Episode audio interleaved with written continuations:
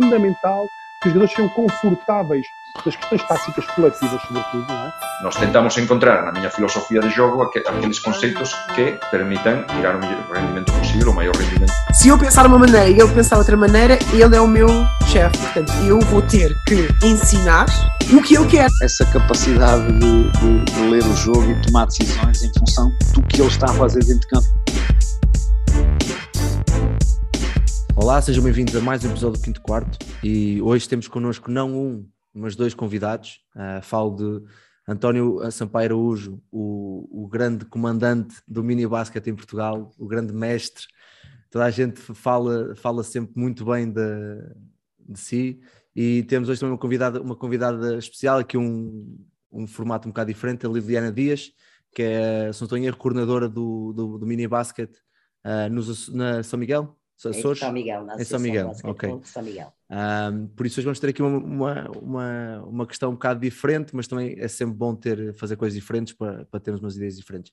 Pronto, a primeira pergunta que eu faço para os dois é um, como é que aparece o basquetebol na vossa vida? E a segunda parte é, e depois onde é que aparece esta paixão pelo, pelo mini basquete e pelas primeiras etapas de, de basquetebol no, do nosso, nosso desporto?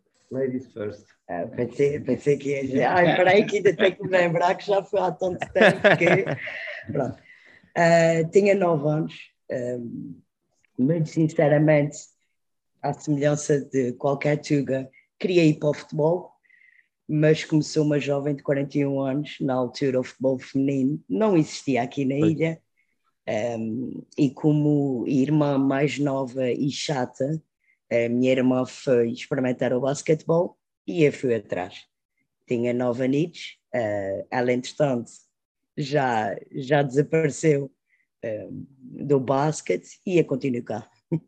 e continuo cá. E esta, esta, esta, esta paixão pelo mini basquete, esta, esta entrada aqui de, depois acabar por, por gerir toda uma, uma ilha, não é? Porque são muitas centenas, de, são muitas não sei se são centenas, mas são muitas crianças e muitos treinadores para gerir. Uh, foi algo que foi, foi por acaso ou sempre gostou quando começou a treinar, sempre gostou muito mais das primeiras etapas de formação? Uh, em primeiro lugar, quem me conhece minimamente sabe que, apesar de, de uma jovem de 41 anos, tenho a idade mental de 12. o que significa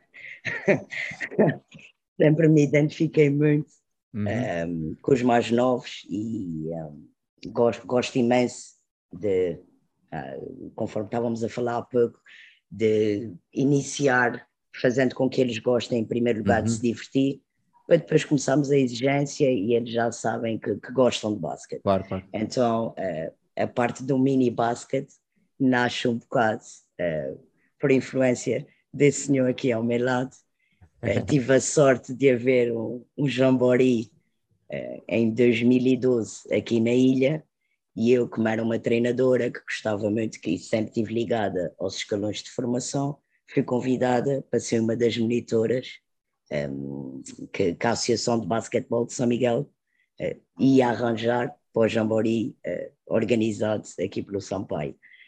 Entretanto, felizmente, tive muitas pessoas boas à minha volta nesse jamboree e um, só reforçou o, o meu amor pelo mini basket e, e, o, e o laço de amizade que até hoje, uhum.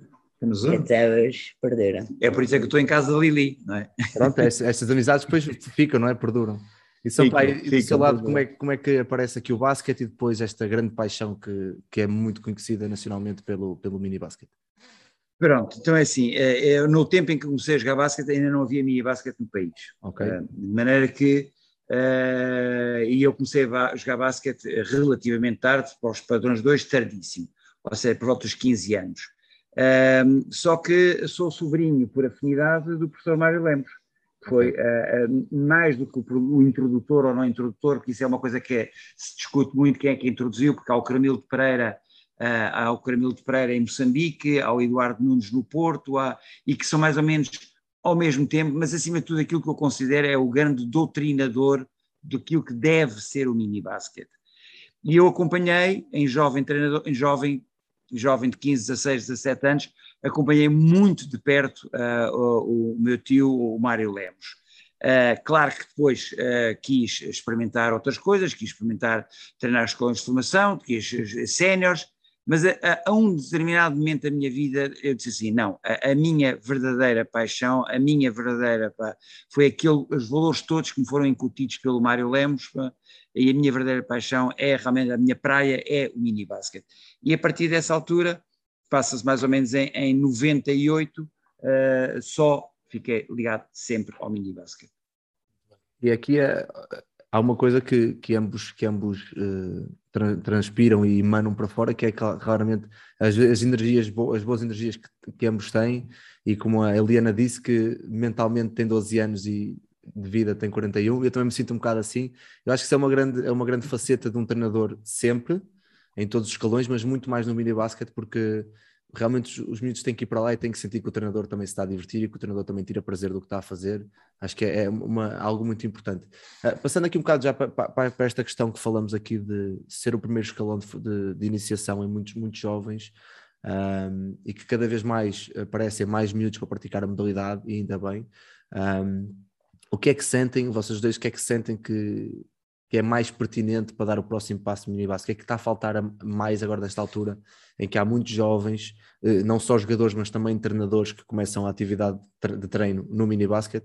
O que é que vocês faz mais falta agora nestas, nestas, nestas fases? Pronto, essa é uma pergunta uh, difícil, porque uhum. uh, o minibasket uh, é um conceito muito perigoso. E hoje em dia cada vez mais perigoso é. De que é que nós estamos a falar? Estamos a falar, hoje até já são admitidas crianças com menos de 6 anos no mini basket, uh, uh, que eu acho perfeitamente absurdo, mas pronto, uh, passemos isso, são admitidas, temos que arranjar soluções para essas crianças. Uhum. e, ou são crianças que se estão a iniciar, iniciar mas que já, têm, já são sub-12, pronto. e por isso, e, ou então, já são crianças que têm 5 e 6 anos de basquete e que e estão no mini basquete, normalmente essas já, já não jogam, já jogam todas em sub-14, mas e, e, a idade ainda tem de mini basquete. Hum. Uh, de maneira, é, nós temos que, quando se fala este conceito de mini basquete, a primeira coisa que há que esclarecer claramente é de que é que estamos a falar. Pronto. Uh, uh, porque determinadas estratégias são extremamente úteis para determinados escalões do mini basket e outras, é evidente que já só não são minimamente ajustadas a isso. Claro, claro. E, e saber diferenciar isto é, primeiramente, é fundamental. Pronto. Eu aqui vou uh, dizer uma coisa que uh, uh, se calhar as pessoas não vão gostar, mas é assim, uma das coisas que eu acho que é decisivo, não aqui na ilha, pronto, que são realidades completamente diferentes, mas no uhum. continente, é a revisão administrativa e geográfica do nosso basquetebol. Ponto. Vou dar um exemplo muito simples. Eu já me reformei, já encostei as botas, já não quero ter nada com mini basket, ou não quero com mini basket, não é bem assim. Não quero ter nada, não, é, não, não digo uma coisa dessa, já está aquele ali a dizer. Não quero ter nada a ver com a federação, as sim, associações, sim, sim. os clubes, as escolas, os, esses compromissos permanentes, já não quero. Ponto.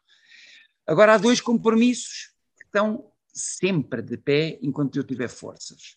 O compromisso que, eu tô, que está de pé enquanto eu tiver forças são uh, as crianças e o prazer em ensinar crianças. Uhum. E o outro compromisso é sempre que um amigo me pede, e neste caso foi a Lili que me pediu e eu me ofereci logo voluntariamente, eu vim cá, aqui a São Miguel, e tenho dado a dar um apoio no operário. Por isso, isso existe sempre. Agora, Vou dar um exemplo. Eu também estou a viver atualmente em Melites.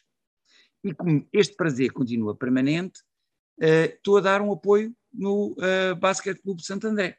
Uhum. Ok? E, e, sabem o que é que acontece? Sabem qual é, é a grande dificuldade do, do Basket Clube de Santo André, que está com uma dinâmica muito engraçada, fruto do trabalho do André Pereira, pois muito engraçado, que, que por sua vez já tinha estado comigo num Jambori, pá, e também chegou à conclusão que havia um dos jogadores da equipa sénior, foi ao segundo Jambori, por isso, a determinada altura, é, é, não os conheço todos, mas a determinada altura é, é, é, muito engraçado e esta importância dinâmica dos Jamboris é uma coisa que podemos falar mais para a frente. Uhum. Mas, basicamente, a grande dificuldade do Basquete Clube de Santo André é pôr os meninos a jogarem. É pôr os meninos a jogarem. E não vou entrar agora em pormenores porquê, mas temos que repensar, na, uh, uh, claro que repensar isto é muito arriscado, porque isso vai mexer com poderes uh, de, de, de institucionalizados há muito tempo, das associações, por distrito, etc e tal, por aí fora. E isso é um, um, um, um, coisa muito delicado, mas havia que coragem, de, ter coragem para se mudar isso. Mas, Sampaio, quando fala aí de reestruturar, eu, eu, este ano aqui em Rio Maior, nós estamos a fazer ações, ações nas escolas de forma muito pertinente e temos angariado muitos miúdos. E começa-se a perceber que num distrito como, ou num conselho como o Rio Maior, em que tem muitas escolas espalhadas por pequenas aldeias, que é possível arranjar polos em algumas escolas e depois, uma vez por semana, uma vez a cada 15 dias, juntarem-se todos para jogar. Passa um bocado por aí esse, essa parte que está a falar de polarizar de certa forma, de forma diferente, para, para poder ver mais miúdos a competir mais vezes e para se sentirem também mais é, integrados? Também passa por aí, evidentemente. Uhum. Só que uh, essa é, vocês aí estão associados à estrutura escola, não é? Pois. E há, há, vários, há vários projetos. E o, que, e o que acontece normalmente é que há muita dificuldade em alguns sítios em entrar na estrutura escola. Claro. Muita dificuldade. Também nas grandes cidades, não é? Isso, esse, é, esse é outro dos males, esse é outro dos males do nosso desporto. Uhum. É que nós temos duas estruturas, duas estruturas para promover o desporto, e apesar de tudo, a federada é que funciona menos mal, que uhum. são o desporto federado e o desporto escolar. O desporto escolar, para já, só começa a partir mais tarde. Pois é, pá, uh, nos, nos escalões mais novos do minibasket, nem sequer existe. E, e, e, nós temos duas estruturas no país, e, a boa da verdade, nenhuma delas funciona. E, gasta, e o país gasta dinheiro nas duas estruturas. Uh, por isso, isto tudo teria que ser mesmo muito repensado, mas isso lá está. Vamos mexer em muitos interesses claro. completamente uh, uh, estabelecidos. Claro, Liliana, e dando agora também, e é, é, interessante que está aqui, para também dar, porque eu, eu, conheço, eu vou muito, há muitos anos que vou, passo muito tempo no verão na terceira e tenho muitos amigos na terceira, nomeadamente do basquete, e conheço mais ou menos a, a realidade da, das ilhas, especialmente de São Miguel e da terceira. Do seu, do seu lado, e como o Sampaio disse há um bocado, que é um mundo completamente à parte, falar do continente ou falar das ilhas, não é? Não só a nível de estruturas, mas a nível de pessoas, a nível de atletas. Um, como é que está a sentir o mini basquete, principalmente agora em São Miguel, é? Que, é, que é o seu foco principal, e o que é que acha que tem que ser o próximo passo para dar para, para tentar chegar um bocadinho mais perto daqui da, das condições e das pessoas do, do continente? Uh, em primeiro lugar, viemos de uma situação de pandemia. Uh, nos últimos dois anos, uh, um dos escalões mais afetados foi exatamente os escalões que tiveram vacinação mais tarde, que não usam máscara ou que não é obrigatório o uso de máscara, claro. tudo isso uh, acabou por ser motivo para os pais meterem os miúdos em casa. Vamos ser realistas. Pois, ajudou-os, não é? Um, Acabou por ajudar os pais também, para não terem nós para ter que sair concreto, de casa. Claro. É, nós em concreto aqui uh, sentimos um pouco na pele. Um, temos o, o problema da insularidade, o que limita, uhum. uh, limita não só a nível de presença, mas também limita uh, muito as ideias e as experiências que nós temos. Claro. Não? Felizmente, uh, falando agora no caso concreto do mini basket, sempre que tenho uma dúvida ligo para o Sampaio e acaba por, por me ajudar bastante, mas não deixo de ter dificuldades por não ser uma pessoa que esteja é, em constante, constante eh, contato com, com pessoas que vão estar muito mais calejadas que eu. Nós temos aqui dois problemas. O primeiro é, dos projetos das escolas primárias fazer a transição para pavilhão. Uhum. a nível de núcleo escolar, existe muitos, nas escolinhas, nos projetos de escolinhas, aparecem muitos miúdos, só que, entretanto, fazer a transição uh, para um clube ou para uma atividade organizada num fim de semana, nós temos muita dificuldade, perdemos mais de metade de, das pessoas. Acho que passa por aí. Muito mais do que tentar andar a querer chegar a sítios novos, era consolidar o que temos, nomeadamente, neste momento, nas duas cidades, Lagoa e Ponta Delgada, um, seria consolidar o máximo de jovens possível para a prática regular eles aparecem mas não aparecem regularmente. Pois. Um, Mas, mas aí, deixa-me e a fazer, partir daí, fazer só uma questão, desculpa interromper. Aí quando, já Não, a questão que o, que o que o Sampaio falou de há muitos miúdos, mas depois não há estruturas que, que possam criar estas dinâmicas para que eles se sintam, eles ou os pais se sintam mais à vontade para ir. Mas aqui também eu, eu sinto um bocado que é, como o desporto não, não é uma prioridade a nível cultural, a nível nacional, depois os próprios pais, como disse no início, que é um pretexto para não irem, os próprios pais pensam, ok, mas agora ao sábado vou ter que perder uma manhã de sábado para o meu filho e para o basquete, mas será que o basquete vai dar alguma coisa no futuro? Ou seja, pensam muito no pós. Ah, Há alguma estratégia que se possa usar assim repentinamente ou drasticamente para se conseguir captar esses miúdos e que os pais percebam, pais que nunca praticaram desporto, se calhar, que percebam que isto pode ter muitos benefícios a nível social e a nível profissional, não no desporto, mas noutras áreas.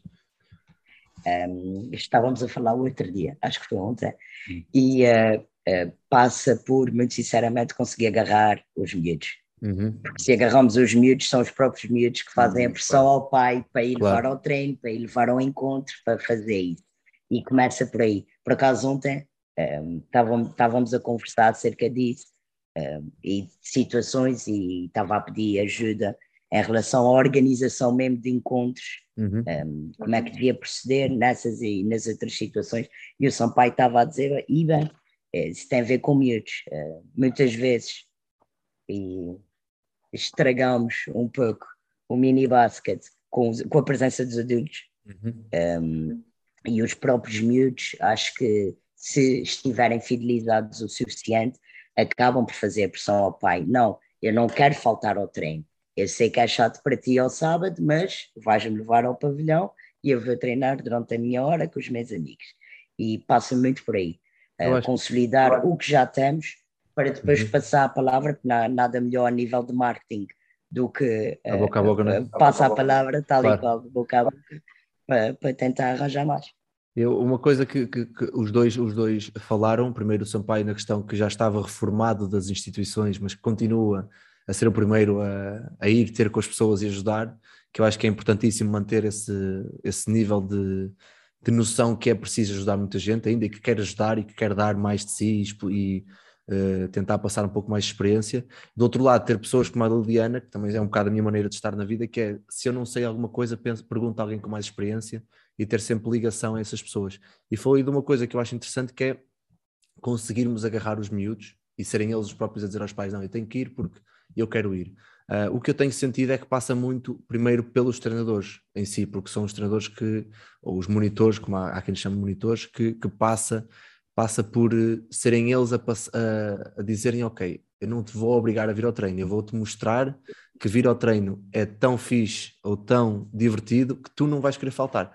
Uh, sentem que essa mensagem é passada para o mini basket, para os treinadores e monitores de mini basket, que antes de tudo, antes de haver um cesto, antes de haver um dribble, antes de haver um passe, tem que haver uh, esta diversão e a, a criação deste bichinho pelo desporto, pelo basquete.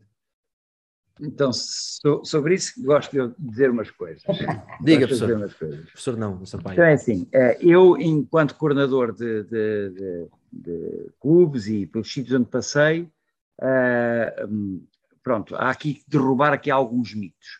Um dos mitos é aquele mito eh, no mini basket tem que estar os melhores treinadores, que é ali onde tudo começa, pá, eh, Uhum. e que por isso, eh, e por isso, se não tiverem ali os melhores treinadores. Isso é um mito porque isso nunca vai acontecer. Ponto. Não vai acontecer, e por isso, porque ninguém pode ser profissional para a, viver, a viver de- de- de- do, do mini basket. Claro. Há, há sítios, há países que eu conheço que são, há países que eu conheço que são, mas aqui nos próximos tempos, esqueçam. De maneira que a, a característica que eu eh, eh, primeiro escolho em quem está ligado a coisa é se tem jeito para lidar com crianças. E isso é muito fácil de ver. Eu pego num jovem e ele, eu pego num jovem e ele começa com oito ou nove crianças. E essas oito ou nove crianças nunca faltam aos treinos. E depois, ao fim de algum tempo, ah, já um amigo, aparece não o amigo. E depois Uhum. aparece não sei quê. E depois aparece não sei o que mais. Está ali um jovem que tem esta capacidade de agarrar e fidelizar os miúdos ah, ao gosto da prática. E se, eh, se eu tenho um jovem que começa com 12 e que ao fim de algum tempo começa a dizer ah, os meninos não vêm porque o pai tem que ir à catequese, o pai tem que ir à catequese, ou porque não sei o quê, ou porque... E as desculpas são sempre os outros e nunca pensam o que é que eles não estão a fazer bem para agarrar os miúdos, tá? pode saber imenso de basquete, pode saber um poço de sabedoria, mas não tem uma coisa que é essencial nestas fases, que é saber agarrar os miúdos. E eu costumo dizer, a partir daí costumo dizer, é muito mais fácil eu dar conteúdo técnico a quem tem uh, jeito para lidar com crianças e dizer-lhe faz isto, faz aquilo, ensiná-lo uh, os conteúdos técnicos, do que ensinar a quem sabe imenso de basquete a lidar com crianças. Pois, a questão da personalidade, a questão da personalidade é muito inata já das pessoas, não é? Pronto. Também se pode melhorar, mas se não está dentro dele, uh, uh, uh, pronto, claro. vá, vá, treinar outros escalões, vá para outras coisas. Vá, o que é decisivo é evidente que é assim. mas tu estás a falar de quê? Dos sub-12 que já jogam há 5 ou 6 anos. Não, esse já, alguém tem que saber de jogar, saber de basquete mesmo. Não é claro. é disso que eu estou a falar. Uma vez de iniciação, não é? De, de, que, de que é que estamos a falar? Exatamente, é aqueles primeiros contactos, aquelas primeiras abordagens, aquelas primeiras. Uh, uh, de, de agarrar e que a criança tenha vontade de voltar. Uh, não estou a falar de uma criança que já joga há 5 ou 6 anos, pai, que está no mini basket e que quem está à frente dessa criança já lhe tem que dar coisas de conteúdos técnicos pá, claro, claro, uh, muito claro. mais avançados. E, estamos a falar de. Por isso é que eu digo mini basket é um conceito perigoso. Cuidado, o que é que estamos a falar? Pois, eu, Diana, também. Ai, só, só, para terminar, diga, só para terminar diga, mais duas, duas, duas ideias, que é. Mas há uma, uma coisa que nós temos de ter a certeza absoluta na nossa realidade, estou a falar da nossa realidade em Portugal, não estou a falar de Espanha, não estou a falar da América, não estou a falar da Lituânia, não estou a falar. Na nossa realidade, o papel mais importante do mini basket é conseguirmos exatamente isso, captar e fidelizar crianças. Isto por uma razão muito simples. É porque no nosso mini basket ainda não é a base do nosso basquetebol. A base do nosso basquetebol são os sub-14, que é o escalão que mais praticantes têm na formação. Por isso, aí é o que temos o um número mais largo, depois estreita para sub-12, depois estreita para sub-10, depois estreita para sub-8, depois ainda estreita para coisa. Ou seja, a, a pirâmide está invertida até chegar ao sub-14, e o facto de a pirâmide estar mais larga no sub-14, a base ser mais larga, quer dizer que há muita criança que chega ao basquetebol aos 13, 14 anos. Sim, sim, sim, sim. Há muita criança. E isto é que, é, é que havia que arranjar estratégias para modificar isto, para que a base maior fosse, em vez de ser aos, aos sub-14, ser, a ser uma das estratégias, uma das estratégias, e que eu sempre me bati, sempre me bati, era que de repente o escalão, as idades dos escalões fossem mudados fossem para sub-13, sub-15, uhum. este aprendendo e que o mini basket terminasse aos 11 anos. O mini basket terminasse aos 11 anos. E, e este é, é, é, bem, existe, é, dava pano para mangas e muita discussão, e muita discussão, e muita. Agora, foi uma coisa que não foi verdadeiramente, foi ligeiramente aflorada no período da pandemia, uhum. mas não foi verdadeiramente discutida, porque houve muita gente muita gente com muita influência e peso que não quis discutir esta discussão. A questão, a questão como o professor disse há bocado, o professor não, desculpa, o Sampaio, que hum, em sub-13 ou, ou, em sub-12, neste caso, já há muitos miúdos a jogar sub-14. Né? Grande parte deles, Exato. os que já têm capacidade, já jogam quase todos em sub-14, ou seja, que desmistifica Exatamente. um bocado essa questão de não, não, tens que esperar até o final do sub-12. Não, muitos deles já jogam em sub-14 e já, e já têm muitos miúdos no sub-14. Uh, Liana, da mesma, da mesma ideia de hum, perceber esta questão, esta questão de, da fidelização de, de crianças e de, os treinadores, uh, não havendo tanta margem de manobra nas ilhas, porque não há tantas pessoas, que tipo de estratégias é que tem que arranjar ou, ou moldar-se para conseguir que, se calhar, aquele miúdo que quer muito estar no mini basket, mas não tem tanto jeito para estar com os atletas, como é que podemos ajudá-lo a, a, a ser um bocadinho mais, mais amigo, mais divertido, passar uma energia mais positiva. Que, que, que, dificuldades é que foi sentindo ao longo dos anos e que tem arranjado as soluções para, para isso? Uh, felizmente uh, ou infelizmente, como o leque de treinadores aqui existentes na ilha é muito reduzido, Um, temos treinadores com experiência que também estão no mini basket. Uhum. Um, isso é bom e mau. É bom no sentido de, um, a nível de orientação para quem começa, é sempre bom ter alguém que já tem confiança nas decisões que toma e naquilo que faz. Um, é mau porque uh, não deixa de ser um treinador que, além do mini basket, também continua a estar no escalão de formação, às vezes em sub-19, sub-18, sub-16, e que dispersa um bocado a atenção uh, e não se dedica totalmente ao mini basket. Um, em primeiro lugar, começa com uma questão de orientação. Uh, quais são os valores e os princípios dos clubes uhum. e, e, quem é que tem uh, a orientar a malta mais nova. Nós aqui, Ilha, uh, independentemente de ser o clube da Lagoa de Ponta Delgada, temos muito o hábito, à semelhança de qualquer clube de basquete, de tentar puxar os jogadores que estão a finalizar a sua formação para tirar cursos, uh, juízes, de treinadores, por aí afora.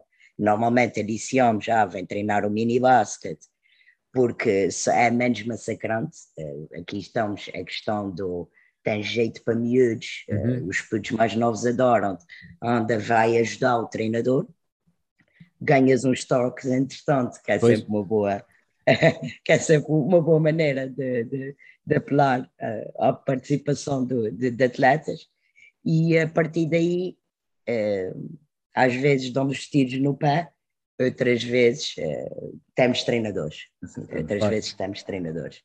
Um, aqui é difícil uh, e, e, independentemente de ser uh, um meio pequeno, eu acho que essa questão de chegar a sub-14 é quando tem mais jogadores, isso é uma questão cultural. Uhum. Um, a maior parte dos miúdos quer fazer outras coisas primeiro. Um, temos muitos atletas de mini basket que não praticam só uh, a nossa modalidade, praticam 10 mil modalidades. 40 e clubes de leitura do... e mais xadrez. Isso é todo lado, é igual. Então, ah, eu gosto, eu quero, mãe, vai, pronto. E a partir de uma certa altura, um, e é aí que acho que temos que investir na questão do, do tornar apelativo, quando chega a altura da decisão e que o pai ou a mãe ou o encarregado de educação diz, mas espera aí que tu já estás demais, o que é que tu queres? Uh, temos é que arranjar maneiras uh, para que a criança diga, ah, então eu quero o basquete. Uh, normalmente perdemos com o futebol. Claro, pois culturalmente, culturalmente. Cultural. Yeah. Essa acabam sempre perdemos, a Perdemos para o futebol. Agora e aqui... depois temos aqueles miúdos que a nível diga, de futebol diga. não têm muito talento e acabam por Ora, está.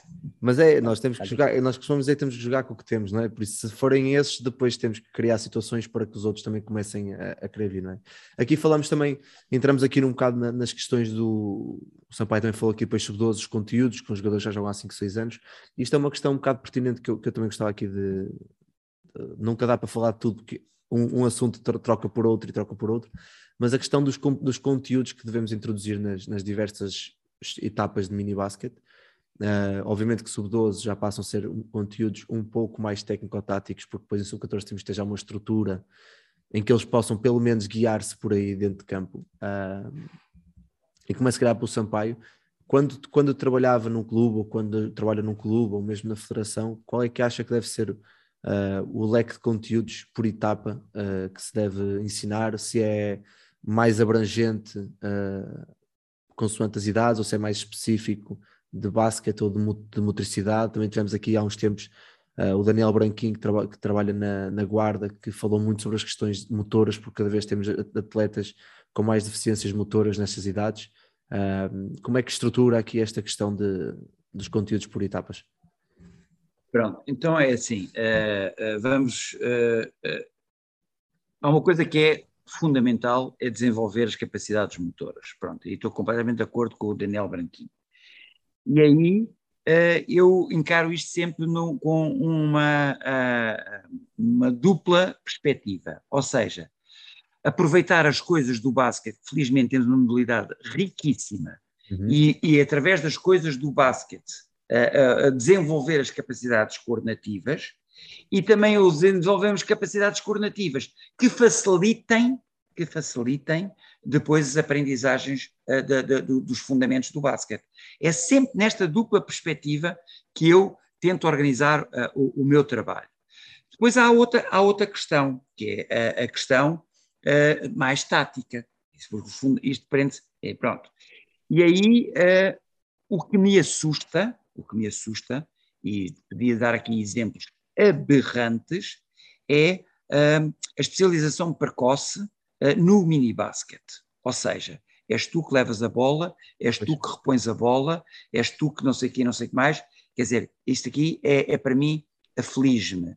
É, eu já vi, só para dar aqui um exemplo, o, o, máximo dos máximos desta aberração, já vi, não, não estou aqui a inventar, uhum. um jogador, um treinador de mini basket, para ganhar um determinado jogo, tem um miúdo muito forte canhoto e diz assim: uh, tu jogas do lado esquerdo, os outros quatro, era um jogo 5 para 5 mini basket, os outros quatro encostam-se à linha lateral do lado direito e como este miúdo era muito forte, conseguia, no, através do um para um, resolver o jogo todo. Os outros quatro assistiam e batiam palmas e no fim ficavam todos contentes porque tinham ganho o jogo.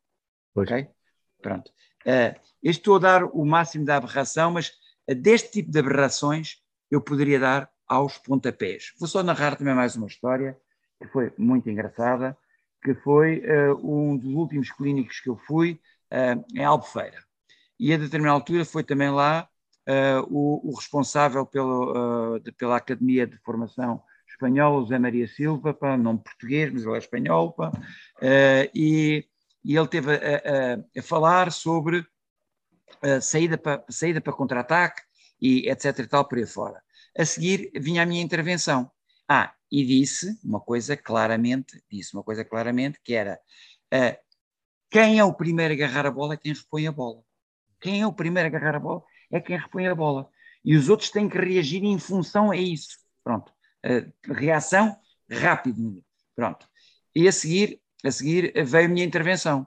Veio a minha intervenção e a minha intervenção eu uh, fiz um desafio, levei uns papelinhos e uns lápis, e fiz um desafio aos treinadores lá presentes, era, eu queria que eles observassem duas coisas. Queria que observassem, primeiro tudo, onde, em quais eram as regras que, que os miúdos mais iriam infringir, por um lado, por isso, isso, conhecimento do jogo, e por outro lado, quais eram as dificuldades maiores que eles tinham para conseguir jogar. São, era a dois níveis, a dois níveis.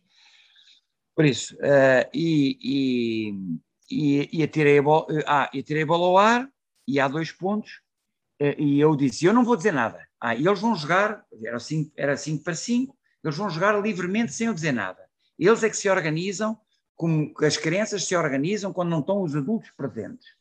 E a determinada altura, uh, o, o que é que eu vejo? Vejo bola ao ar e eu, que não era para dizer nada, não resisti vejo Valor e vejo um miúdo que depois, não interessa agora aqui nomes, mas que depois já teve aí nas seleções nacionais e não sei o que, não sei que mais, grande, é, pá, na altura um bocado desconjuntado, pá, pronto, é, e, e, com algumas dificuldades, é, agarrar a bola, pôr-se atrás da linha, atrás da linha de fundo é, e ficar à espera, e não repor a bola.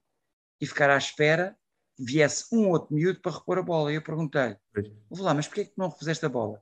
Porque aqui no clube eu tenho ordens para não ser eu a repor a bola. Okay. Pois aqui, aqui é, deixa-me só interromper aqui, pessoal, porque fala-se muito sobre a questão da autodescoberta e de, de darmos a, a, ferramentas aos miúdos para eles descobrirem por eles, porque na rua é assim que funciona, é? e quando estão na escola, sem ninguém, sem nenhum adulto, eles desenrascam-se Agora levas tu, Sim. mas a seguir, se tiver tu defensor, a seguir passas-me a mim e levo eu e se perder a bola, vamos defender e acaba por ser assim. Uh, sente que a questão da competição também traz este lado dos treinadores mais, uh, mais competitivo, de depois não darem espaço aos miúdos para terem esse lado, e, e se sim, uh, quem acaba por ser a culpa? É eu, não gosto dessa, si? eu não gosto dessa, dos treinadores mais competitivos, porque eu sou profundamente competitivo, pois, eu odeio eu, perder. Pois, eu também sou. Eu, eu, eu odeio perder. Eu quando digo competitivo é, é por isso, é, sim, de... eu odeio perder. É, Epá, eu acho que qualquer pessoa eu acho que, eu uma vez disse a uma criança, eu perdi um campeonato, eu chorei por ter perdido esse campeonato. Baba e ranho, sozinho. Não gosto de chorar em público. Sozinho. perdi, epá, pronto. Chorei baba e ranho, por isso. Eu odeio perder. Pá. Agora, O que eu sei é que naquelas idades o resultado não é o mais importante. Claro. É, é, é por isso. Eu sou competitivo. Agora, Eles também. agora e eles E eles também. também. E eles querem Agora, ganhar, claro. Não posso, é, porque se o resultado é o mais importante, eu vou para as estratégias daquele 4 para um lado e agora tu jogas um para um e eu ganho de certeza absoluta este jogo. Pois isso, é, é isso que eu não admito. é isso que eu estava a dizer. Depois o que acontece é que alguns treinadores deixam-se levar para esse É lado. os que se focam exclusivamente no resultado. É isso. E como é que. Isso é que- E A minha pergunta é: porque isto aqui é uma dicotomia, é uma, uma balança um bocado difícil, que é nós queremos competir e queremos ser competitivos, mas sempre com um foco grande nos miúdos e como é que eles fazem as coisas, fazem bem, se fazem mal, e não tanto se ganhamos o jogo ou se perdemos o jogo. Uh, passa pelo treinador em si ter essa noção, ou pelo clube ter uma estrutura que quando acontece isso, olha, olha, X, não pode ser assim, os miúdos estão à frente, temos que fazer A, B, C, D e E, e será isso que falha? Olha, e- Para mim é as É, duas é, coisas. para mim é claramente as duas coisas. Mas A pronto, pessoa- é, é, é, claramente. Mas infelizmente o que nós assistimos nos clubes, pá, epá, estás de parabéns, a tua, a tua equipa deu 300 a 0 à outra equipa. Pá. Uhum. É, é, pronto. É, infelizmente nós assistimos é o- exatamente o inverso. Pá. É, é, é, e, e- mas pronto, normalmente assistimos ao inverso, salvo raras exceções, que azar. Pronto. Nestas coisas nunca gosto de fazer generalizações, porque depois quem não faz nada disto, não é? Sente-se ofendido, não é? Claro, claro, dizer, claro, claro. por isso, nu- nunca faço generalizações, mas normalmente eh, eh, o que se assiste é exatamente o inverso. Muito bem. E, Pronto, uh, mas é, ou seja, e a mim, a mim se me disserem, a mim se me disserem, pá, ah, tu tens que ganhar, seja a que preço for, pá, eu digo assim, tchau, eu não estou aqui a fazer nada, porque não é, isso, não é esse o meu objetivo, pá. E eu adoro, eu, eu adoro ganhar e detesto perder. Mas isso também é um pouco mistura. O próprio clube, eh, se é um clube que põe o resultado acima eh, da aprendizagem, acaba por ir buscar pessoas para orientar esse tipo de equipas que ponham o resultado Pois. acima da aprendizagem. Por isso nunca há um diálogo claro de uma direção ou de um diretor ou de um seccionista a dizer, olha, vai ter que ser assim. Eh, acho que os miúdos por si só já são competitivos o suficiente. Eh, nós, interiormente, porque somos humanos, né? claro. somos humanos, também gostamos de ganhar e é tal coisa, há aquela satisfação, mas há vitórias de resultado e há vitórias de objetivos que a equipa eh, se propôs a, a cumprir e a atingir. Eh, Estava a falar eh, A questão- a- com o Sampaio on- ontem, o, este ano eh, tenho uma equipa de sub-16 que é muito inferior à outra equipa aqui da, da ilha. O meu objetivo nunca pode passar por ganhar um jogo. Claro. E eu não estou a exagerar. É, eu perco quase 100 pontos de diferença. Pois, mas Não, aí, nunca e ainda bem que é foi. foi colocar objetivos realistas, da mesma maneira que o outro treinador também coloca objetivos, porque respeita o jogo, porque gosta do jogo e que percebe que, pronto, olha, eh, claro. eu não consigo ajudá-lo a ser melhor. E essa, essa questão de. A questão que eu também já percebi que nós falamos sempre que é cultural, cultural, mas na verdade é que não há ninguém de cima que depois encontre um- uma orientação ou que haja uma orientação de cima para baixo para que as pessoas chegam, ok, eu vou aqui, mas eu já sei que neste clube não posso fazer A nem B porque a direção não gosta e o coordenador do minibasket não quer isso. O problema é que as direções e, os- e as, e, as, e as coordenações também vão um bocado por, eh, por, essa, por essa área. A questão de que falou agora dos jogos de orientação de objetivos e de definição de objetivos, será que, será que passa um bocado por aí no início do ano haver uma, uma definição clara de objetivos? Ok, nós queremos acabar todos os jogos com os miúdos todos a jogarem minutos iguais, a poderem ter oportunidades iguais, todos levam a bola, todos passam, todos repõem.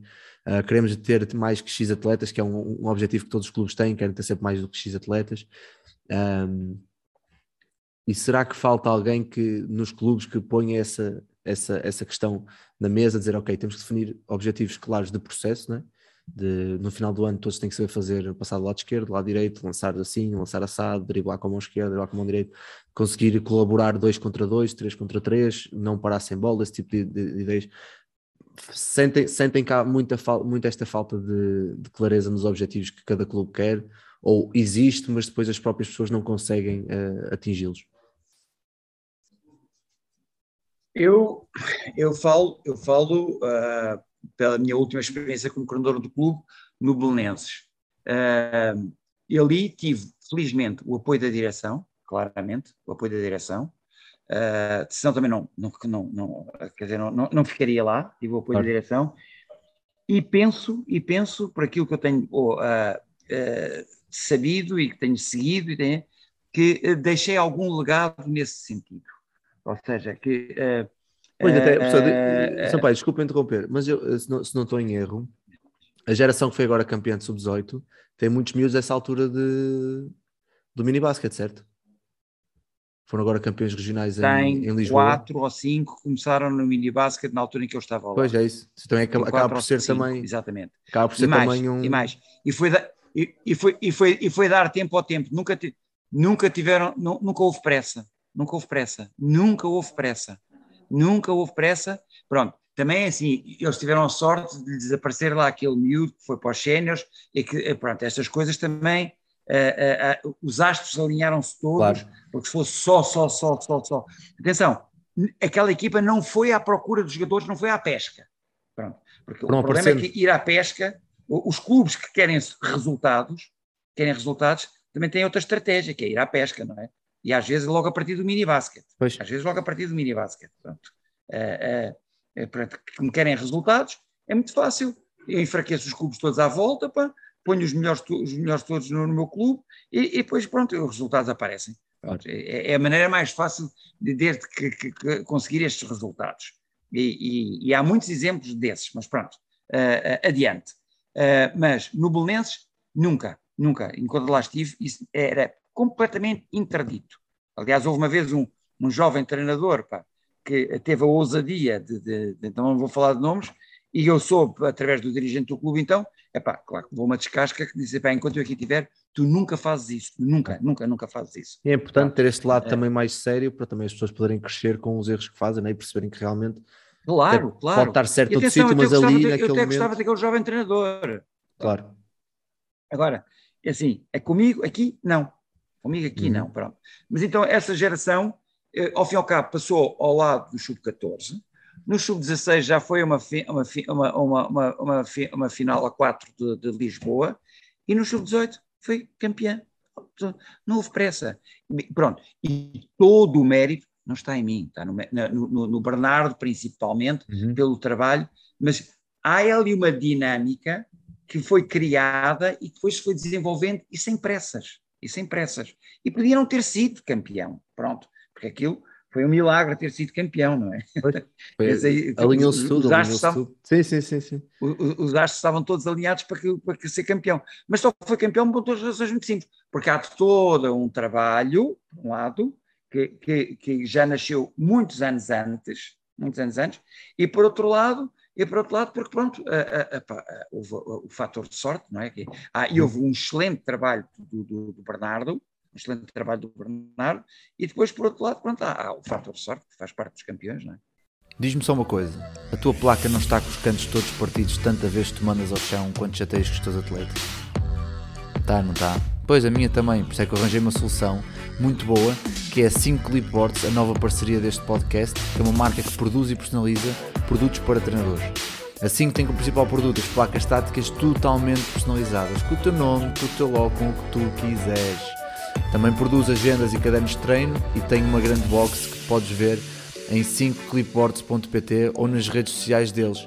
Mas não te esqueças, ainda tens 10% de desconto em todos os produtos usados o cupom 5 quarto. Por isso não percas esta oportunidade e visita-os. Agora falei de uma, de, uma, de, uma, de uma questão que eu acho que é super pertinente, não só para mini basket, mas para toda a formação, como falou, que é a questão de não ter pressa e não estar à espera já ter resultados sub-14, sub-16, e mesmo se não tivessem sub-18, eram tão, bom, tão bons jogadores como são se, forem, se ganharem. Uh, aqui mais para, para a Liliana, esta questão nas ilhas uh, não, se, não se coloca, presumo eu, atenção, é a minha, a minha visão de fora, não se coloca tanto porque como há menos competição, há mais tempo para, para desenvolver atletas e para, para, para focar no processo. Sente que é assim ou, ou isto isso é, era é, que, é, isso era o que pois, supostamente se pensa. É, é isso não. que eu ia dizer. É, Só que não. É executado assim ou mesmo com muito tempo é. para se desenvolverem, focam-se demasiado logo no resultado e acabam por se esquecerem parte de desenvolver a, a criança e o atleta? Uma parte importante uma parte importante do desenvolvimento do jogador é a competição, Claro. são os jogos. Pronto. Em média, uma equipa aqui, eh, independentemente do escalão, mas até ao último ano de escalão de formação, em média, uma equipa aqui, masculina, feminina, chega a uma taça nacional com 21 jogos jogados. Pronto. Uhum. O que já inclui o apuramento até à taça nacional. 21 jogos aquilo que uma equipa no continente faz de pré-época. Pois, Pronto. Eh, por isso, a nível de desenvolvimento, eh, é complicado. Efetivamente, Lili, no continente, não. Nas grandes associações, também é verdade. poucas são grandes. Boa, boa. poucas são grandes. Boa. Poucas são é grandes. verdade. Eu não vou- há algumas que eu não ponho entre as É grandes verdade. associações. É verdade. Eh, entre eh, os gigantes locais, Ok. ok? Lisboa, melhor, Porto, tá. Aveiro, pá. está melhor. Eh, Estou sempre a aprender. Um, é- em relação aqui, é, é um pouco complicado. Eh, existem muitas modalidades, existem poucos pavilhões. Um, felizmente temos eh, a equipa da União Esportiva a participar na- no principal escalão feminino. A terceira tem várias equipas, Uhum. principalmente no masculino, eh, no topo, e a equipa do Boa Viagem, a nível feminino, também é uma representante digna dos Açores, mas eh, isso supostamente deveria traduzir-se em, em mais atletas, mais qualidade e mais investimento na modalidade, acaba por não acontecer. Eh, temos poucos pavilhões, a maior parte dos treinos são treinos em conjunto, ainda há pouco estava a falar e a perguntar ao Sampaio, a nível de treinos eh, de minis e dos outros escalões, ehm, existem equipas a treinarem três horas por semana. Isso também é um bocado, é um bocado, é um bocado e se calhar, se calhar pegamos já por aí, porque é, é uma, uma, uma pergunta, porque eu ponho sempre no, no Instagram quem quer fazer perguntas, foi uma pergunta que eu recebi bastante, que é, são, acabam por ser duas. Primeiro, quantos treinos é que seria ideal, ideal treinarmos por semana com mini basquete? E, e qual é que seria, na vossa, na vossa opinião, uma, uma boa estrutura de treino para, para uma equipa de mini basquete não, não de iniciação primeiros dois meses, mas ali de, de primeiras abordagens a alguns conteúdos, ou seja, quantos treinos, idealmente e de quanto tempo, e depois a metodologia do, desse, desses treinos. E para mim tudo tem a ver com o nível da equipa. Eh, Se é, se é, independentemente de ser mini basquete ou não. Eh, Uhum. É como a, como a famosa questão do quando é que se introduz um bloqueio? Ah, pois, Quando sim. os putos estiverem prontos, pá. Quando os putos estiverem prontos. Um, tudo depende, tudo depende, para mim tudo depende, mas a pessoa, a melhor pessoa para responder está aqui ao meu lado. Não, é assim, eh, eu, eh, lá está, que mini é que estamos a falar? Dos 5, 6 anos que hoje em dia já são minis? Não, estamos a falar- Ou estamos a falar dos, estamos a falar dos Colocamos aí- sub-12 já? Não, colocamos aí a meio, vamos a sub-10, miúdos que já jogam há um, dois anos, já têm noção das regras, já têm noção de que é, que é uma bola, Sub-10. que é um cesto. Sub-10 que já jogam há 2, 3 anos. Agora o problema é o seguinte, o problema aí é o seguinte, essa é outra das grandes Qual é a dificuldades. qualidade? Qual é a Qual- qualidade? Ou seja, quantos grupos desses é que existem em Portugal Claro. que conseguem, quantos clubes é que existem em Portugal que conseguem ter já uma equipa, ou seja, porque conseguem, por exemplo, eh, ter eh, 20 mini 10, dos quais 10 já se treinam há 2, 3 anos, vamos falar, focar nos mini 10, 2, 3 anos, e depois tem um outro grupo daqueles que se estão a iniciar e que consegue trabalhar por níveis. Quantas existem? Reduzidíssimas. Reduzidíssimas. E aí, uma vez mais, porquê? Porque o nosso escalão mais alargado são os sub-14, por aí fora. Por isso, eh, a grande dificuldade é que depois pomos um jovem treinador a trabalhar equipas completamente heterogéneas. Pomos um jovem treinador a trabalhar das situações mais difíceis de trabalhar. pá. Mais difíceis de trabalhar. Porque eh, quando há homogeneidade, eh, eh, a facilidade é logo enorme. Por isso, vamos então contextualizar. Crianças, mini 10, mini 10, que, eh, mini 10 que, eh, um, que têm, eh, que têm já dois, três anos de basquete, Grupo homogéneo. grupo homogéneo, Uhum. por isso contextualizando, no mínimo três treinos por semana mais o jogo. Ok. E isto considerando que conseguem jogar todas as semanas, não é? Ou de 15 em 15 dias? Pode não ser, pode não Ok, ser, isso pode não ok, ser, ok, pode não ser. Mínimo 15 em 15 dias. Ok. Pois, que a competição, como a Liana disse há bocado, Estamos a falar de quê? eles. Mini 10, grupo homogéneo, grupo já relativamente fechado, por isso Ok, é um grupo fechado com 14, 15, vai lá 16 minis no máximo, no máximo. Não é o grupo que hoje vem uns, amanhã vem outros, depois vem uns experimentar, outros não vêm experimentar, e outros que é a maior realidade do nosso país. Claro. e nesses casos, Mas assim, eh, Sampaio, Nós já- temos de saber sempre, sempre, temos de saber sempre de que é que estamos a falar. Eh, eh, claro, na Madeira, na Madeira havia quatro equipas de sub-12, quatro equipas de sub-12, de quatro clubes, os miúdos mais fortes, já todos jogavam há muito tempo, que era o Cabo, o Mário Serra, Francisco Franco e o GBA. Esses deveriam treinar isso, porque já conseguiam. E depois tinham outras equipas, os Bs e os C, as equipas B, Cs e isso, já eram meninos que estavam a iniciar. Uhum. Por isso, eh, é que temos sempre, é que aqui a grande dificuldade quando se fala destas coisas é que temos sempre que contextualizar e contexto, e nunca generalizar. claro, e se o contexto for o, o mais real, porque eu passei por, eu passei por isso quando treinei escalões jovens, que é, eh, principalmente nas equipas B, temos alguns miúdos já jogam há alguns anos, depois de repente num dia aparece um, depois no outro dia aparece outro, e depois ficamos com um grupo muito heterogéneo. Quais são as, as- algumas das, das, das soluções que um treinador pode ter para trabalhar com grupos homogéneos? Porque eu, eu, quando era mais novo, fazia muito esta pergunta Heterogéneos. heterogéneos. Fazia muito esta pergunta a treinadores mais velhos: o que é que eu faço com um grupo de 15 minutos em que 10 jogam há muito tempo e já estão no nível avançado, e tenho 5 ou 6 que estão a iniciar e eu não quero andar muito para trás porque não quero estar a, a tirar tempo de evolução aos mais velhos, aos mais desenvolvidos, mas também não quero andar muito para a frente porque senão não consigo fidelizar os mais novos porque se- se sentem que não têm sucesso. Sentem que, ok, não consigo fazer nada disto. Quais é que, pelos vossos anos de experiência, quais é que são as, as, as boas soluções ou algumas das soluções que foram encontrando para, para conseguir isto?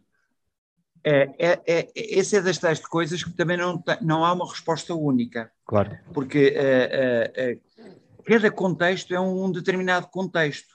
E nós temos que perceber, eu- há uma coisa que nós temos que perceber, é cada criança é uma alma. E temos ali. não- Mas depois, quais são as dinâmicas de grupos que nós conseguimos estabelecer? Uhum. É evidente que há estratégias, há estratégias, nomeadamente nos fundamentos, nos fundamentos, eu, eu tinha, uma, eu tinha uma, uma determinada dinâmica. Eu tinha uma dinâmica, por exemplo, com um grupo de 16 já relativamente fechado. Eu- eu- eles sabiam que era, eles sabiam de 16 que era relativamente fechado e com uma, uma taxa de assiduidade bastante elevada. Uh, por acaso não estou a falar de não estou a falar de mini basket, estou a falar de sub-14, mas pode-se adaptar, Uhum. porque é, é assim. Então é assim, uh, uh, então é tão simples com isto. Eu tinha o grupo dividido de duas maneiras, haviam, eram quatro grupos. Um grupo eram os quatro mais fortes, os quatro a seguir, os quatro a seguir, os quatro a seguir. E outra coisa, era quatro grupos eh, eh, equilibrados, em que eu tinha um, um forte, um médio. E a partir destas dinâmicas, que era o, o grupo A, B, C, D, era por, por, por níveis, ou o grupo eh, 1, 2, 3, 4, que era por eh, homogéneos, Ok. eu estabelecia todas as minhas dinâmicas de treino. Pronto. E, e, e, por exemplo, e depois também depende do número de tabelas que nós temos, o- Claro. Depende de muitas outras. É, é- é assim, é, tem que se olhar para o espaço em que eu treino, tem que se olhar para o tipo de minutos que eu tenho e ir sempre à procura da melhor solução. Não há uma solução única. Ah, agora, que há estratégias. Ah, por exemplo, vou dar um exemplo muito simples.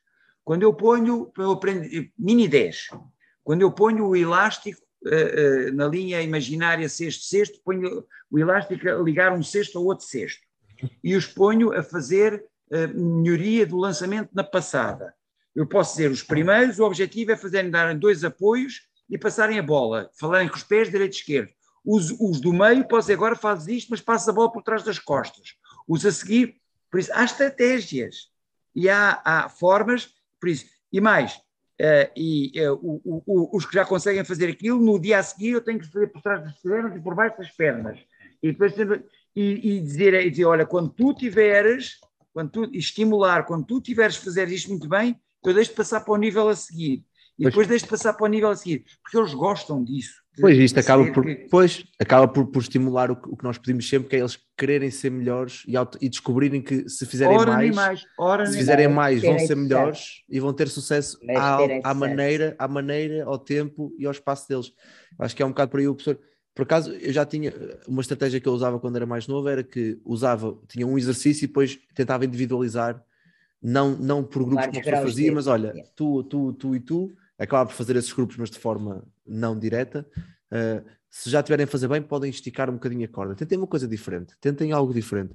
Mas acho interessante essa ideia de, ok, pré-treino vou definir os grupos com que, quero, com, com que vão fazer o quê, e no exercício da semana está. passada, Tem um grupo fechado, é um grupo fechado, pois, mas, mas, com mas se entrar- elevada e com várias tabelas.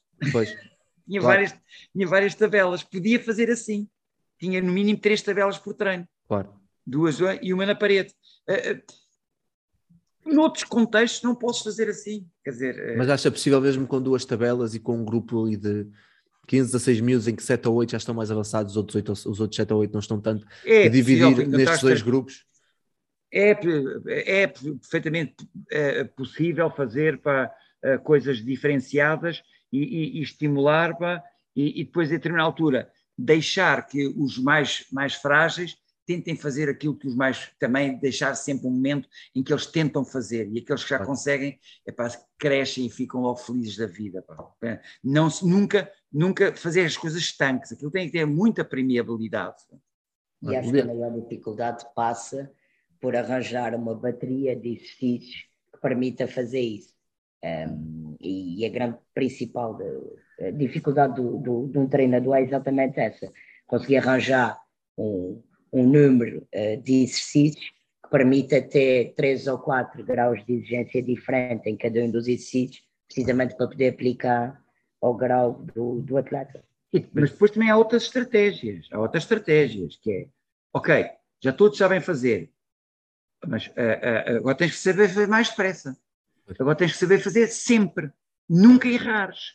Agora tens que fazer. Há outras estratégias também. Aqui a de- questão passa sempre por querer sempre fazer um bocadinho mais e melhor. E não Primeiro há que que... fazer bem, depois há Claro. que fazer ah, bem e depressa, depois há que fazer bem e depressa e sempre, não é? Claro. Sempre bem e depressa. E tudo isto são formas de nós estimularmos os miúdos com que estamos a trabalhar. Eh, Há, há várias estratégias, quer dizer, mas assim, eu nunca consigo dar uma solução. eh, Claro, eu depende muito do contexto, não é? Claro, depende do contexto sempre. sempre, Claro. sempre.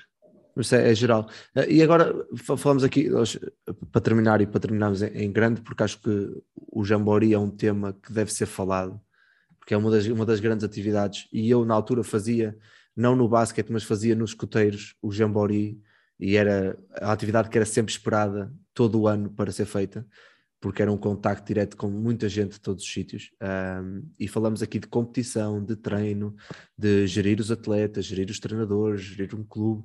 Ahm, para quem não conhece bem o que é que é o Jambori, assim uma explicação rápida, o que é que é o Jambori e o que é que para vocês tem de mais importante e é tão importante que haja o Jambori anualmente e que, e que, seja, que seja feito. Então é assim, eh, eu quando comecei a fazer os jamboris, eh, comecei a fazer os jamboris, eh, eh, eh, e depois a, a- a- Lili vai dar a experiência dela. Eh, Nunca. Vai, vai, vai. Eh, mas eu, quando comecei a fazer jamboris, tinha um determinado objetivo. Eh, mas depois percebi que aquilo ia muito para além daquele objetivo que eu tinha. O objetivo era proporcionar, basicamente, um momento de, eh, eh, de, de- de- de- pronto, de alegria e de, e de eles miúdos fidelizarem-se mais à modalidade. Atenção, que o Jambori acaba sempre com um torneio competitivo entre as equipas que estão lá. Não há, eh, ou seja, só que, como crianças que são, como crianças que são, eh, não- eu, eu considero que estão na. bem, então, então, explicar o que é Jambori. Jambori é, vem de uma, de uma, uma palavra que vem do escotismo e é a reunião de jovens. Uhum. Pronto. Jambori de mini basquete é a reunião, reunião de jovens que jogam mini, Mini claro. E, e pronto. E, eh, depois, era, o conceito era sempre metade serem exatamente rapazes, metade serem raparigas. Havia, e, e como eles são todos da, da mesma, mais ou menos da mesma idade, criam-se dinâmicas muito facilmente, muito facilmente e que são uma vivências que os marcam e de que maneira. Eu Claro. podia dizer aqui semelhantes. Mas pronto, quais são depois os outros, os outros, um, os outras mais-valias que o Jambori trouxe? É que é um momento em que treinadores e jovens que trabalham, trabalham com, com, com, com, uh, uh, com crianças em vários pontos do país se juntam todos. E partilham, não é? Momento é claro. que há, que outro momento é que há em que eu junto um treinador do Algarve, um treinador do Porto, um treinador de, de, dos Açores, um treinador uh, do Alentejo, que outro momento é que há? Em que, à noite, há sempre troca de impressões, troca de experiências, troca de vivências, troca. E mais, eu comecei a perceber, então, numa fase inicial, quando eu comecei a fazer jamboris, para além deste ser um momento excelente de, de, de, de troca para, para, para este conjunto de pessoas no mínimo sempre 12, mas que às vezes eram mais, uhum. uh, de, de, de, de, troca de experiência isso, é, teve, teve na fase inicial, em, em 2000, quando eu comecei na Federação a ser o responsável pelo mini basket, tive um outro papel também decisivo. É que eles depois começavam a falar entre eles, e eles depois começavam a organizar torneios, e vou falar, por exemplo, do, do Fernando Brás, que é treinador do Olivais, organizou um torneio no, no, na Cruz Quebrada, que estava na CIMEC, e convidou a Inês Pérez, que é treinadora do, do treinadora do, do, Boa Viagem, claro. a trazer. Depois foi a Inês Pérez que organizou um torneio lá uh, uh, em Jogueira pá, e convidou. E depois foi o Sérgio Rosmaninho, o atual responsável técnico, uh, diretor técnico, que organizava. Ou seja, era uma promoção e era um, um, um fazer crescer, ou seja, da, da atividade e dos claro. jogos. Isso, teve muitas outras mais-valias do que para além proporcionar aquele momento de satisfação e alegria a, a, a, e foi decisivo em muitas das dinâmicas que foram criadas depois da recriação do Comitê Nacional de Mini Basket, isso era agora, demorava-me aqui a, muito tempo a explicar os passos todos que foram dados, mas eu costumo dizer que é uma, uma, uma imagem muito simples. As pessoas já não têm a mínima da mínima noção do que é que era o mini basket em 2000, quando eu cheguei à Federação. Não fazem a mínima das ideias. Ainda bem, não é? é, mas, Ainda bem. Pronto. É, ou seja, não existia. Quer dizer que está bom, não é? Quer estava moribundo. Não, estava moribundo. Estava moribundo. E depois as coisas foram. Eu, eu, na natureza, esta imagem aqui à, à Lili, que é o seguinte: eu, quando olho todos os dias ao espelho, acho que estou sempre igual. Mas eu, quando tiro uma fotografia de há, há, há, há 20 anos atrás, os meus cabelos eram todos pretos. Claro. Pronto. É, é, é, ou seja, as coisas mudaram-se e muito, e muito. Mudaram e muito.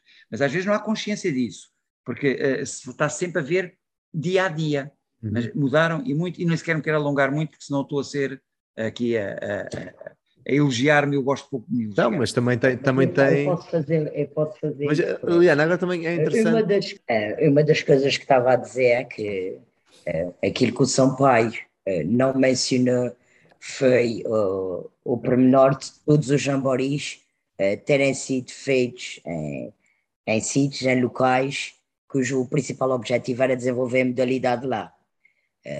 podia ser muito giro fazer em, Lisboa, no centro de Lisboa, basicamente onde já existe um, um, número elevado de praticantes, seria relativamente fácil. Pronto. Uh, todos os sítios, ou todas as terrinhas onde o Sampaio acabou por fazer os jamboris, foi com o intuito de não só uh, ver o, como é que era a conversa do objetivo do atleta, era no final do jambori gostar mais de basquete do que quando começou. Né? Um, além disso, também uh, era divulgado depois a modalidade uh, nas regiões onde o Jambori foi feito. Ora, Eliana, para si, para si, que, para si que começou, foi, foi introduzida ao Jambori já como treinadora, presumo, monitora, treinadora, uh, que impacto é que teve na sua vida este Jamboris? Claramente um grande porque tem aí o criador ao lado, Começa é? por aí. Começa por mas aí. Que, mais a nível mais a nível de treino e de treinador, mais uma questão mais desportiva, que impacto é que teve e, e realmente fez-lhe ver, fê-la ter uh, experiências certamente para a vida, não é? E que a partilha, como o Sampaio está a falar de muitos treinadores, ajuda muito depois agora a ser uma melhor treinadora no seu dia a dia, depois de passar por estas experiências de Jamori. Uh, começa, primeiro começou, e, e, a parte da amizade, uh, sem dúvida alguma, a parte mais marcante no Jambori. Estava a dizer isso ao Sampaio, toda a gente comenta com o Jambori é, é para os miúdos, esqueçam, é para os graúdos também. Pois, eu, eu tenho um bocado essa ideia, com, mesmo que os campos de verão e tudo mais, acaba por ser para os treinadores e não para os miúdos em si. É, tenho ainda, tenho, sou muito amiga do Sampaio, tenho um respeito enorme por ele e por muita gente que, que foi passando no Jambori e tenho uma pessoa que ainda hoje em dia é um dos meus melhores amigos que conheci no Jambori, treinador, continente, uh, ponho num avião, vamos tomar café, vamos passar fim de semana e faço parte daquele grupo de pessoas que uh, para poder ter o, o, o momento uh, de, de Jambori, para poder ter uma semana a viver e a respirar mini basket, tira dinheiro do seu bolso para ir lá. É, e sempre foi assim. E quero já fazer um reparo: o Sampaio nunca me convidou para ir a Jambori nenhum. Fui eu que me ofereci. Ah, ok, isso, pronto. Isso, isso é uma atenção que são um reparo muito só importante. Gostava, só gostava de dizer É muito importante. Eu fui convidado oficialmente. Já, já, já estou a levar na cabeça, já estou a levar na cabeça. Eu, eu é que me oferecia sempre. Sampaio, eu, eu, o, o, eu enquanto não, nunca fiz um jambori com mini basket, mas já fiz muitos jamboris como escotista. E uma das coisas que, que para mim era mais impressionante era quando nós conseguíamos, na altura, através de, dos códigos, contactar com, com escutas fora, fora do país, uh, na Europa e mesmo a nível, a nível mundial. Uh, houve alguma vez essa possibilidade? Eu não sei se já aconteceu ou não, posso estar a dar um tiro muito grande no pé, uh, mas houve alguma vez não, essa não, possibilidade não, de, de, criar, então é criar assim. esse jambori extra Portugal? Então é assim, uh, os jamboris começaram por ser uh, uh, exatamente nunca a nível nacional. Começaram okay. por ser um, um, um encontro internacional, pronto. Isso é uma história um bocado, com, um, um bocado... E a minha primeira experiência em jambori foi exatamente ir a um jambori europeu, porque havia jamboris europeus, okay. com vários países. E era uma experiência fantástica, porque miúdos que não... Era impressionante ver miúdos que não falavam a língua uns dos outros. A comunicarem os todos com o basquete. Da é? Eslováquia, uh, da Eslováquia, da, da Rússia, pá, uh, portugueses, pá, uh, pá da, da, da Estónia, eu apanhei que, e que nem sequer o inglês dominavam, e eles entendiam-se.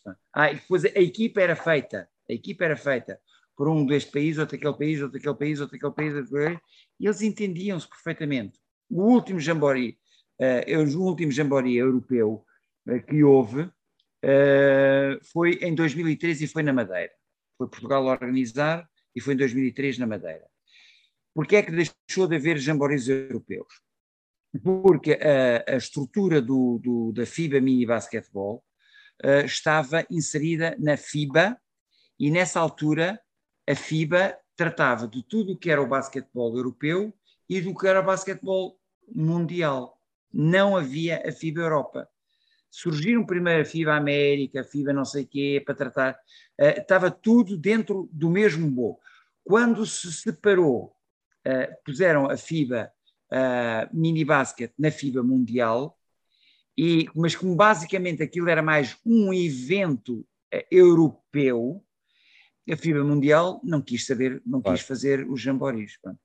E a FIBA Europa, que centrou mais os seus esforços na juventude, eh, na, não em fazer jamboris, eh, eh, infelizmente, por razões que eu agora, eu, eu sei, eu sei relativamente, mas agora não, não, não, não, não vou aqui entrar em grandes pormenores, mas centrou, centrou a sua atenção fundamentalmente sobre haver campeonatos europeus a partir dos sub-16 todos os anos. Uhum. E, e a determinada altura começou a dar pela, por essa lacuna que não havia momentos de encontro entre as pessoas que trabalhavam dos primeiros escalões, foi quando criaram então o FIBA Get Together Mini Basket and the 14. Pronto. Uh, depois, posteriormente a isso, começou-se uh, estas reuniões, uh, começou-se a verificar que mesmo, apesar de estar a falar sub-14, a maior parte dos treinadores que iam lá eram, tavam, eram do sub-14 e não tanto do mini basket, e houve uma separação destas duas coisas, continua, passou a haver o FIBA, a, a FIBA a, a Get Together Under 14, para reunir as pessoas, e que passou a haver a convenção de mini basket, mini basket sim, sim, sim. todos os anos, que é para reunir as pessoas, e é uma coisa que é abordada, mas é que, porque é que não se requeria, não, que é, mas que ainda não foi para a frente. A, a FIBA Europa ainda não mostrou grande interesse uh, nem sensibilidade para isso. Não, é, mas, mas é, é pena porque eram experiências únicas. Aliás, foi ali que eu fui beber muito da, da claro. filosofia do que era o Jambori, foi quando eu fui ao primeiro Jambori europeu em, em San Remo, foi ali que eu fui beber muito da, da, da, da filosofia que eu depois ajustei, adaptei, claro, à nossa realidade. E é por isso é que era, eu queria crianças de todas as associações presentes, sempre. Claro. Não, é importante porque nós começamos, nós começamos a conversa com, com, a, com a Liliana a dizer que eh, é sempre importante ter o máximo de experiências fora do nosso contexto para podermos crescer. E é, interessante, e é engraçado acabarmos a conversa com o Sampaio dizer eu comecei o Jambori porque fui lá fora e percebi como é que se fazia e consegui adaptar para cá. Uh, agora, para terminarmos, gostaria que, que, os dois pudessem deixar uma mensagem aos treinadores que já estão no mini basket e a possíveis atletas que queiram começar com, como treinadores, a mensagem de fazer perceber que o mais importante para ser treinador no mini basket é o que é que para vocês é mais importante para ser treinador? Se, pusesse, se pudessem pôr uma característica no topo de uma montanha, o que é que para, para vocês seria? Pego na, na conversa do São Pai, uhum. o, o, o, ser capaz de se relacionar com as crianças. Ok. Ponto. Mas aí, aí há bocado não falamos e se calhar eh, podemos aprofundar aqui um bocadinho para, para terminar. Uh, eu, por exemplo, relaciono-me muito bem com, com crianças, tenho, tenho jeito com crianças porque sou muito vivo e sou muito ativo e sou muito feliz e ando sempre. Mas depois o meu lado de treinador não consegue aguentar a frustração interna de não conseguir passar a mensagem que eu estou a tentar passar às crianças. Mas, mas aí já é um problema de adulto, não é um problema de criança. A criança, enquanto o treinador está lá e está disponível e, e, e isso é tudo. Ok. É, em primeiro lugar, e estávamos até essa conversa outro dia, uhum. os miúdos de hoje em dia têm muita dificuldade em lidar com falhanços. Sim, sim, sim. É, tudo é um drama, é, oh meu Deus, o mundo vai acabar e pronto. é, por isso cabe-nos a nós, no momento em que eles iniciam uma modalidade, é, que percebam que o erro faz parte uhum. e que há coisas que eles não vão conseguir controlar. Vão trabalhar para melhorar e que não vão conseguir controlar para isso, principalmente nessas idades, é importante que os miúdos confiem na pessoa que os lidera. Muito mais do que a parte do jogo, é, é, é a minha opinião e vale o que vale. Muito mais do que a parte do jogo, porque eles já são competitivos, eles vão uhum. querer ganhar jogo. Eles precisam de ser orientados em como gerir a energia, um, como desenvolver as suas capacidades e o que é que podem fazer para melhorar a modalidade. Isso é um pouco um bolo que tem a ver com eles como atletas e inclusive como homens. Uhum. Pronto, é, porque se é, é um miúdo muito competitivo, ok, porrer, adoro isso, o puto atira-se para o chão em todas as bolas, mas se entretanto tiver que lhe rouba a bola e o puto puxa o braço atrás e manda um seu, não me vale nada. Claro, Pronto. claro. É, é um miúdo que não vai saber lidar. E é muito importante, volto a dizer, minha opinião, vale o que vale, ter pessoas que, independentemente, uh, uh, ou mais importante do que o conhecimento da modalidade e de como ensinar, os ensinem, é? claro. os ensinem a gerir todos esses momentos. Pronto. Depois, a partir daí, uh, de certeza que vai ser muito mais fácil aprender a uhum. parte de, do desporto, da modalidade. Claro. Acima de tudo, tem a ver com comportamentos e com capacidades.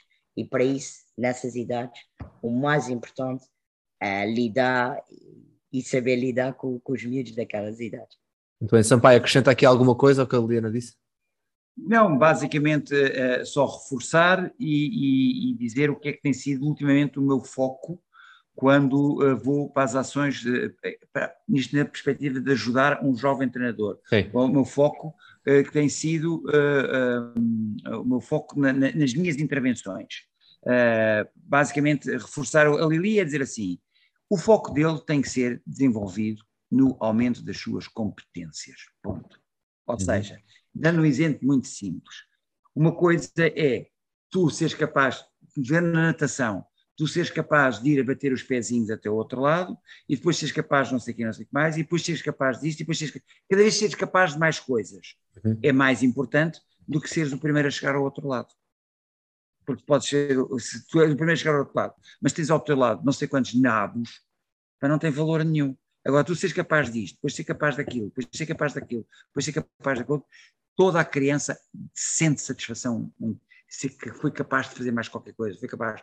E eu, pura e simplesmente, não os autorizo dizer não consigo ou não sou capaz. É que não autorizo mesmo. Eu digo assim: desculpa lá, tudo o que eu te ensino, tu vais ser capaz. Eu sei.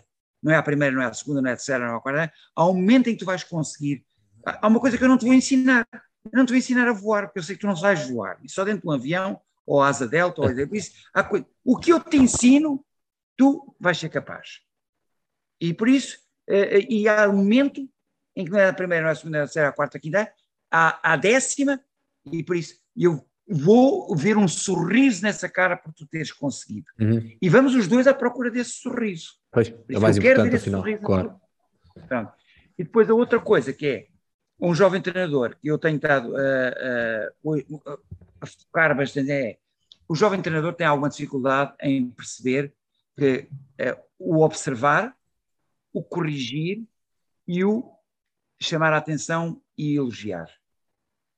Tem, e, e eu tenho tentado dar nas minhas legislações alguns instrumentos para como é que eles possam fazer isto. É, seria, é, é a minha ajuda, é eles perceberem o que é que é observar, eh, a que nível é que estamos a observar, eh, eh, como é que vamos corrigir e como é que vamos, porque isso é uma, é uma, uma que eu sinto que às vezes eles têm algumas dificuldades. E é, é- acho que é importante o que os dois disseram, e, e não só os jovens têm destas gerações novas, não só as crianças são diferentes, mas os treinadores que estão agora a aparecer também são diferentes e já, são, já, já passam a ser. Eu, eu ainda sou da geração de transição para o mundo digital, de redes sociais e tudo mais, então as gerações que estão agora já são 100% digitalizados. Ah, e acho importante o que vocês disseram, por um lado, eh, a questão de pôr a criança sempre primeiro e pôr o gosto para onde ela é primeiro, e depois, do outro lado, saber as competências sociais e, e técnicas necessárias para poder ajudar ao máximo a criança a atingir as suas, as suas maiores capacidades. Bem, para finalizar, queria agradecer aos dois por esta excelente conversa. Ficávamos cl- claramente aqui a falar muito mais horas, não é? Mas depois, como é que quem está deste lado, do outro lado, depois diz, diz, manda mensagem, vai, pá, os episódios são muito longos, pá. E eu não consigo, não consigo, não consigo tudo. Por isso, um grande. Um, É tempo mais. é, tempo é, mais. para, para a gente acho que é.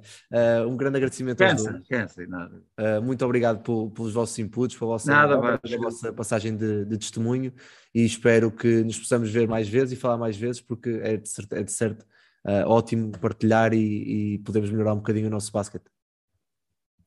A, a, Teresa, a é uma provocaçãozinha. A Teresa e o Helder, para quando eu estive ali na Chamusca a fazer um- uma, uma ação de formação, lançaram o desafio para de eu ir a Rio Maior, pá, mas depois nunca mais me convidaram. Pá. Tá, Considere-se convidado então, considere-se convidado quando quiser. Não, mas eu não, eu não ofereço, eu não ofereço. Tenho que dizer assim, vem cá e eu vou. Está convidado, pode vir, pode vir, está mais convidado.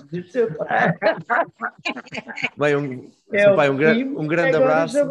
Liliana, um grande beijinho, abraço. muito prazer, muito Obrigadíssimo. gosto e até uma próxima aos dois e espero que tudo bem. Até a próxima. Tchau.